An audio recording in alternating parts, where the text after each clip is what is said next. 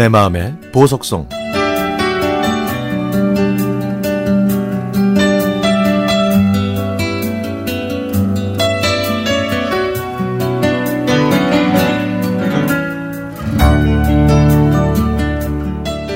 아들은 저와 마음이 잘 맞습니다.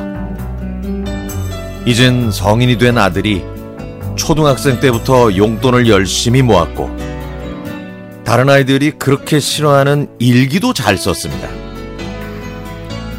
당시에 저는 재택근무를 했기 때문에 집에서 일하면서 팝송을 틀어놓고 일을 했는데 아들은 제가 일을 하고 있으면 기특하게 화장실 청소도 하고 신발장 정리도 하고 설거지까지 해주는 그런 착한 아이였죠.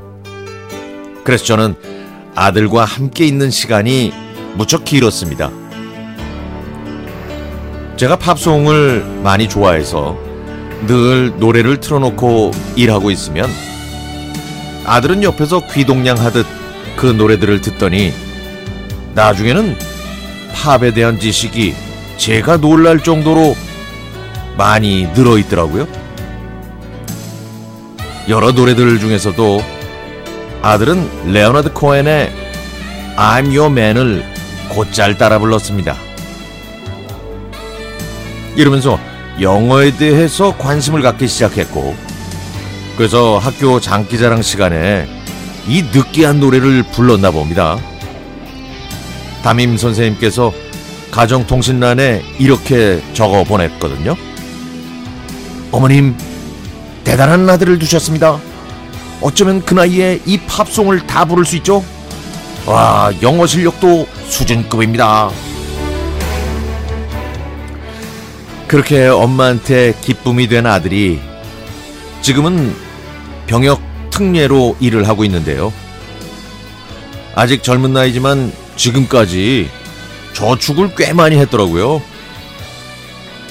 명절이나 제 생일이면 돈을 붙여주면서 조금만 더 기다려 달라고 곧 적금을 타게 되면 그 돈을 모두 저에게 준다고 합니다.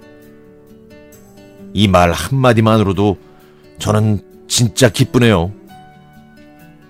저는 학교 다닐 때 공부를 못했는데 특히 영어 울렁증이 있을 정도로 영어를 싫어했거든요.